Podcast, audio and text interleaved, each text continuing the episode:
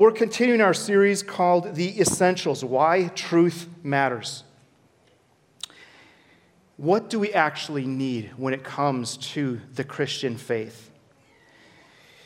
There's an old comedy Western movie that sometimes I pull out and like to watch. It's, it's on a DVD, but this came out long before DVDs existed. But there's this, uh, this, this comedy called The Shakiest Gun in the West. And one of my favorite actors is, his name is Don Knotts. And there's a generation that knows who Don Knotts is. And then there's a certain generation, they have no idea. But in this movie, he is walking through a desert. And, and it's hot, as you can imagine, and he gets thirsty. And so as he is walking through, he, this, he says this phrase, water, water, water, I need water. Eventually, he sees an oasis in the distance, gets really excited, and so he starts to move quickly to the water, only to find out that it was a mirage. So now he has dived in a pile of sand. He is now more thirsty than he was before, but he keeps the pursuit going. Water, water, water. I need water. He sees another oasis in the distance. But he's like, you know what? That was a mind game. not going that direction again. I'm going to keep on walking. Except this time, it isn't a mirage, it is actually fresh, cold water. But he ignores it and walks right in. And he goes from saying, Water, water, water to the phrase air, air, air. I need air because he is now drowning in the very thing that he desperately wanted. Well, when it comes to the essentials for the human being, obviously we need water and we need air. But seriously, though, in this series, we are walking through a statement of core beliefs the essentials of the Christian faith called the Apostles' Creed. And today we're going to focus on the phrase, I believe in the Holy Spirit. Just like we need water, just like we need air, as the believer, we need the Holy Spirit. The passage that we'll look at today is Acts chapter 8. We're going to go through verses 9 through 24. If you have a Bible, you can turn there, or it will be on the screen, or you can just listen because I'm going to read it starting in verse 9, Acts chapter 8. But there was a man named Simon who had previously practiced magic in the city and amazed the people of Samaria, saying that he himself was somebody great. They all paid attention to him, from the least to the greatest, saying, This man is the power of God that is called great. And they paid attention to him because for a long time he had amazed them with his magic. But when they believed Philip as he preached the good news about the kingdom of God. In the name of Jesus Christ, they were baptized, both men and women. Even Simon himself believed, and after being baptized, he continued with Philip. And seeing signs and great miracles performed, he was amazed. Now, when the apostle at Jerusalem heard that Samaria had received the word of God, they sent to them Peter and John who came down and prayed for them that they might receive the Holy Spirit. For he had not fallen on any of them, but they had only been baptized in the name of the Lord Jesus. Then they laid their hands on them, and they received the Holy Spirit. Now, when Simon saw that the Spirit was given through the laying on of the apostles' hands, he offered them money, saying, Give me this power also, that anyone on whom I lay my hands may receive the Holy Spirit. But Peter said to him, May your silver perish with you because you thought you could obtain the gift of money with gift of God with money. You have neither part nor lot in this matter, for your heart is not right before God. Repent, therefore, of this wickedness of yours and pray to the Lord that, if possible, the intent of your heart may be forgiven you. For I see that you are in gall of bitterness, in the bond of iniquity. And Simon answered, Pray for me to the Lord, that nothing of what you have said may come upon me. God's Word. There is so much to learn about the Holy Spirit. Even at the stage of my life, I just continue to learn more and more. And the more I learn, the more encouraged I am about what, what the whole discussion about this, this part of the Trinity, the Holy Spirit, involves. We know that Jesus said the helper or the comforter would come in John 16, 7. In the Great Commission, Jesus encouraged his followers of making disciples and baptizing them in the name of the Father and of the Son and of the Holy Spirit. Today we're reviewing this passage in Acts 8, but in Acts 2, a couple chapters earlier, there was a special day called Pentecost when the Holy Spirit visited the church and worked in a powerful, powerful way. Today, we're going to look at an, a, story account in Acts, and it's written by one of the disciples named Luke. And we'll look at the passage, though, from, from two different vantage points and three different scenes. So, the first scene that we're looking at is the confrontation the spectacle versus the spirit. Luke historically is recording, though, the ministry of someone named Philip. Philip has been proclaiming Christ to all the people in Samaria, which is where Jesus said to witness. Back in the Great Commission, Jesus said to go out and uh, teach all nations in Jerusalem, Judea, Samaria, to the ends of the earth. So Philip has been doing just that. He has been casting out demons, healing the sick and the lame, according to Acts chapter 8, verses 5 through 7. And as a result, in Acts 8 8, they state, or the, the passage states, that there's great joy in this city. That word joy, I want that to stand out a little bit throughout uh, this time together. There was much joy in the city. It is in this setting that today's account takes place. So let's, uh, let's back up a little bit and go over the first five verses again so it's fresh in our mind.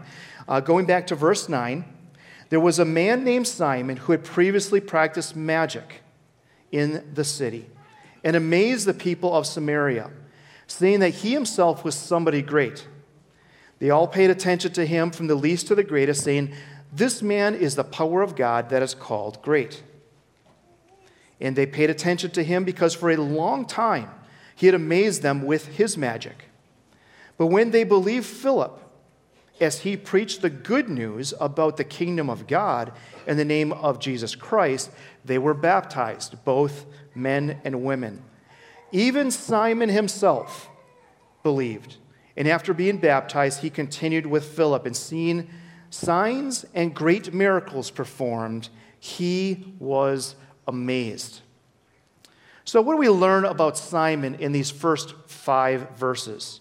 We know that he was practicing magic in the city. We know that he amazed the people of Samaria. He, pro- he proclaimed that he himself was somebody great. Everybody paid attention to him, it says in that passage. All. It didn't matter the age, the class, the position in society, the least to greatest, everybody knew who Simon was. They believed this person must be of God, that he was great. And that is where the problem starts. In verse 10, they're ascribing him to Yahweh. So the stage is set between a cosmic confrontation between Satan's power via Simon and the Holy Spirit's power through Philip. Even though Simon amazed people in Samaria for a long time, according to verse 11, when Philip came and preached the good news about the kingdom of God in the name of Jesus Christ, the city was so moved that they believed and were baptized, both men and women. Philip, preaching about the kingdom of God, the name of Jesus Christ, led to a dramatic shift in this city. I don't know if there's something to go back in time to see, that would be something special. There was a joy. The joy that was coming to the cities like Samaria was not the result of some big, amazing structure. It was not the result of any man made uh, accomplishments or wonders. The joy that was coming to this city, to this area, was the result of captives being set free in the name of Jesus Christ. Let's go back to a, another passage written by Luke. In Luke chapter 10, verses 17 to 20, Jesus is sending out 72. After he sent them out, eventually they come back, return from their trip with joy. So let's read about that. This is Luke chapter 10, verses 17 through 20. Why did they have this joy? Verse 17 The 72 returned with joy, saying, Lord, even the demons are subject to us in your name. And he said to them, This is Jesus, I saw Satan fall like lightning from heaven. Behold, I have given you authority to tread on serpents and scorpions and over all the power of the enemy, and nothing shall hurt you. Nevertheless, do not rejoice in this, that spirits are subject to you, but rejoice that your names are written in heaven. On this trip, the joy didn't come from the amazing acts of walking on snakes, which sounds terrible, or scorpions, or the power over the enemy. The rejoicing was in the fact that names are being written in heaven. However, for Simon, in today's text, that's where the conflict is at. In verse 13, it tells us that even Simon believed and was baptized and continued with Philip. But what is unusual about Simon following Philip? In verse 13, the focus was on the signs and the miracles being performed. He was all eyeballs. I get to see this in kids' ministry. Anytime something new or all eyeballs, big eyeballs. Okay, and you know what I, you know what I mean by when I say that? They're all, I am so amazed by what they see. And in a sense, it seems like for Simon, it was these signs and works of the Spirit's power that was the central attraction rather than the person of Jesus. He was attracted to the spectacle. Now, to clarify, it is not wrong to be attracted by God's amazing works. The God stories that only He can do. I tell you what, when I read or hear a testimony of how God did something in a person's life, or, or someone experienced healing, or whatever, like that, it like melts my heart to hear of God's stories. I'm not trying to take away from, from that at all. It's just that the focus was on the wrong thing. As mentioned in John 16, 14, the Spirit glorifies and directs people to Jesus. So Simon's sorcery and magic was confronted by a more powerful and greater supernatural work. In the first point, we have the spectacle versus the spirit. That confrontation sets up a crisis in Simon's heart, something that, that Simon has to wrestle through. And the crisis is going to be revealed in this second scene. So, point two the confusion gained versus given. Let's go back to verse 14 to review the next six verses. It says, Now when the apostles at Jerusalem heard that Samaria had received the word of God, they sent to him, sent to them Peter and John, who came down and prayed for them that they might receive the Holy Spirit. For he had not yet fallen on any of them, but they had only been baptized in the name of the Lord Jesus.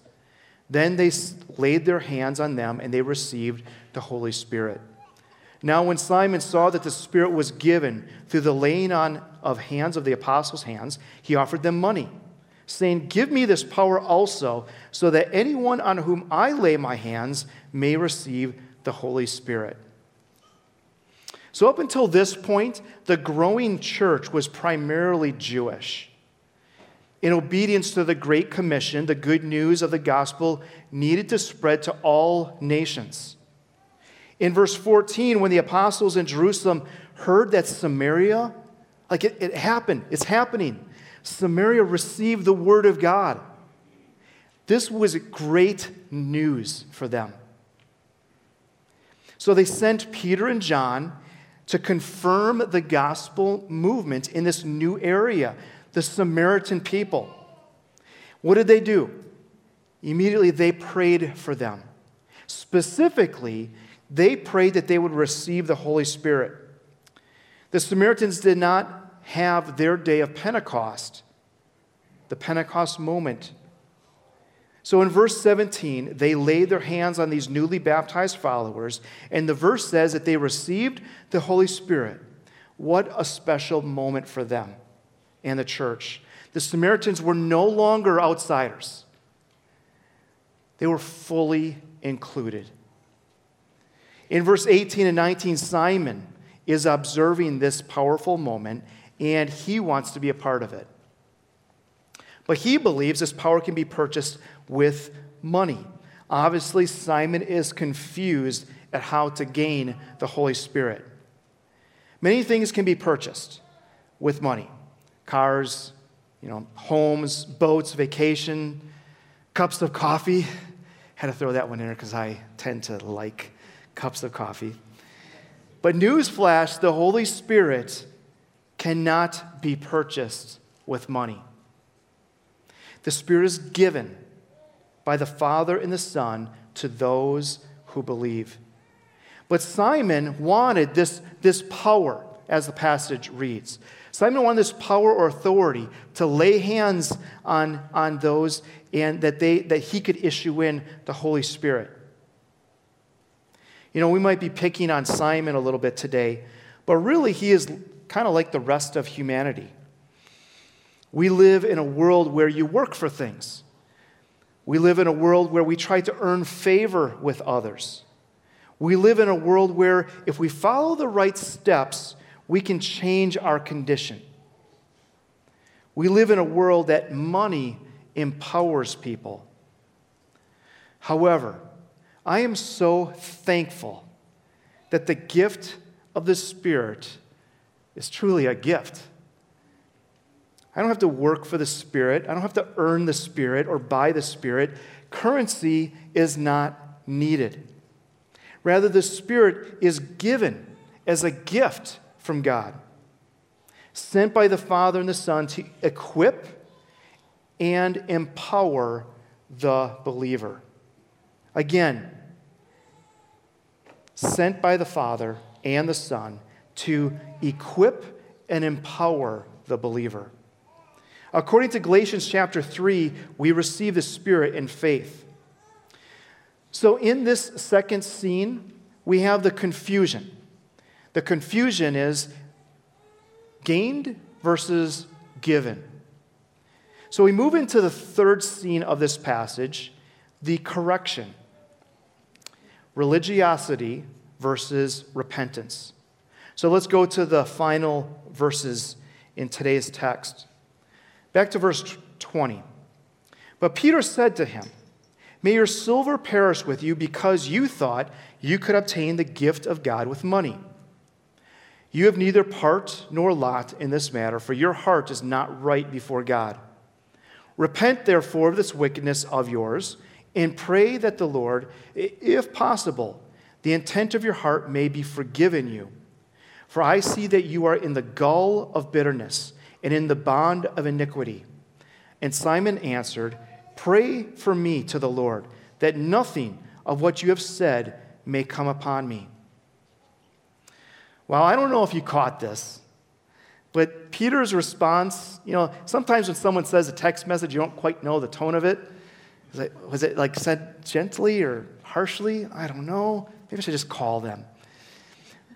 But Peter's response, he, he surely didn't sugarcoat the thoughts of Simon's request, did he? So, right out of the gate, Peter says to Simon, Simon, may your silver, your money, perish with you. Simon, your heart is not right before God. Simon, repent. Simon, you're wicked. Simon, you're in bondage to sin. I don't know if you've ever met someone that is what we'd call a straight shooter. They say it as it is.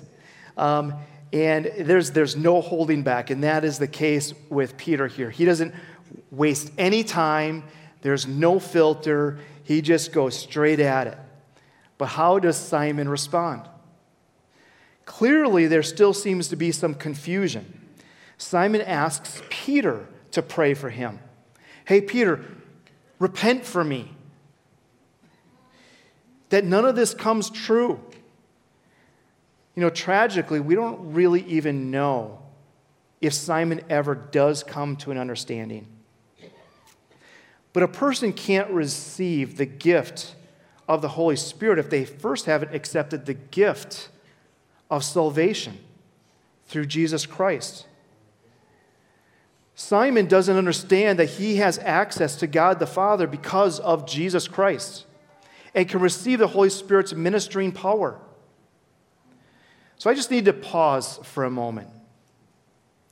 It's possible that in a group this size, that there might be some in here that, I hate to admit it, but I'm kind of like Simon. I'm a little confused. I don't, I don't quite understand what is being said. Well, I, you, we, we all have access. We all can respond.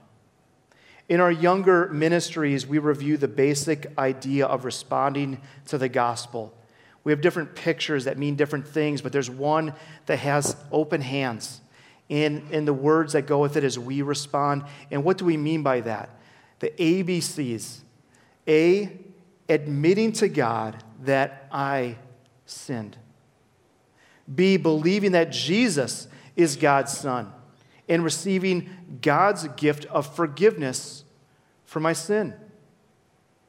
And then C is confess your faith in Jesus Christ as Lord and Savior. A good passage that goes with that is Romans 10, verses 9 and 10. I don't know if it's on the screen or not, but Romans 10, 9 and 10 says this If you confess with your mouth that Jesus is Lord and believe in your heart that God raised him from the dead, you will be saved. For with the heart one believes and is justified, and with the mouth confession and one is saved. Salvation is a gift to be received. So, going back to Simon, he doesn't need Peter to pray for him. Simon needed to repent and redirect his faith to Jesus. Again, a person can't receive the gift of the Holy Spirit if they haven't first accepted the gift of salvation through Jesus Christ. So, in point three, we have religiosity versus religion. Or, I'm sorry, or I'm going to call that word is a little tough to say, religiosity. So, I'm going to go with the word religion. In many times, religious circles, we actually fight against religion. And what do we, what do we mean by that? It's the belief in religious acts. If, if doing good works, if I can do enough good works, if I attend church, if I tithe, I can start to earn favor with God. If I can do enough good, it will outweigh the bad that I do, and or maybe altogether maybe I could just buy it. Maybe I could just buy salvation, buy what I desire, kind of like what Simon was doing. Simon wanted to earn or to pay for power, but was totally missing the mark. The solution to religion that Peter confronted Simon with is repentance. To wave that white flag of surrender, surrendering your will for God's will, to surrender, repent, and receive the gift of the Holy Spirit. Our message today sits on that reality.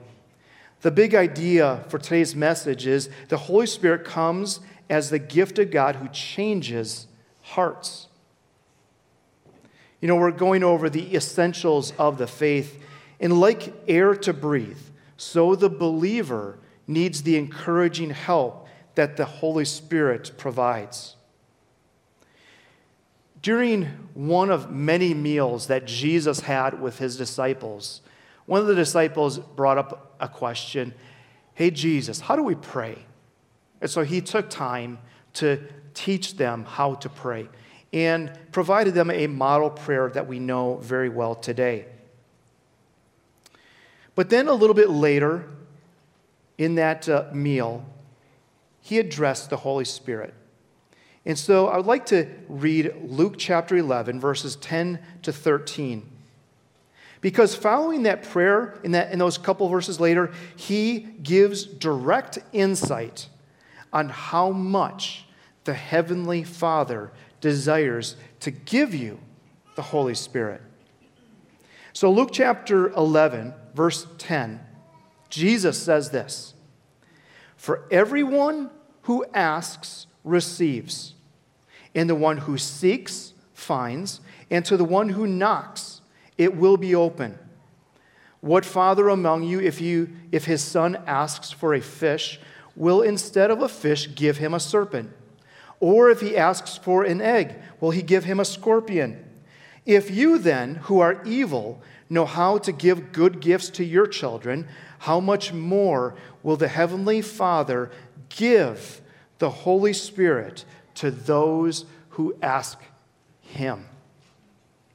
Our Heavenly Father wants us to receive the Holy Spirit. The gift will change your heart and bring new levels of encouragement. A few years ago, actually, it's more than a few years ago because it was probably middle school. I visited the world's largest water park, and it's lost that title, but at the time it was. And my favorite part of this water park was the wave pool. And the wave pool is probably a little bit bigger than this space right here. In the pool, there were people on rafts. Uh, some people are just floating around uh, and swimming. But every once in a while, there would be this sound that would go off to caution people that the waves are coming. And it is a, to me, it's something that I really enjoyed. However, one time, the, the, the sound went off, and I was in the deep, not ready for what was about to happen. I considered myself a good swimmer, but as time passed, I started to struggle to stay above the water. I tried to swim to shallower water, but the waves wouldn't let me. At the time, though, I was too proud as a middle schooler to scream for help. So I started to think. Started to swallow some water. Eventually, though, I got to the point where I wanted to live rather than die. So my pride no longer mattered. There was a person floating on a raft that I could see, and at times I was below water, and times above water. But eventually I reached up and grabbed onto a complete stranger's raft because I didn't care about being embarrassed. I needed help, and I didn't care. Help was floating by in the waves.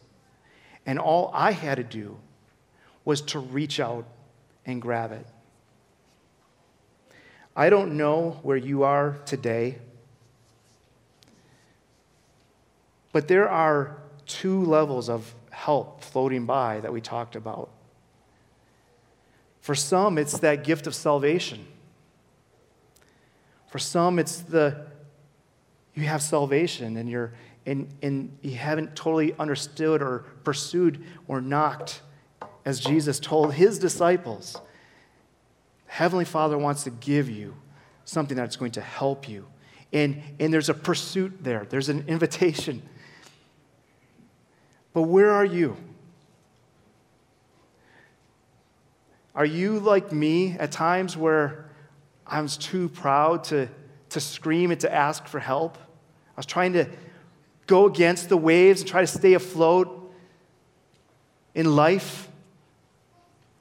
Is a spirit right now working on you?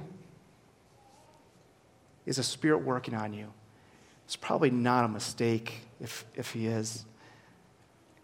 You know, our Heavenly Father, God the Father, Son, and Holy Spirit deeply love you. There's no greater love than what they have to offer. Open yourself to receive all that can be offered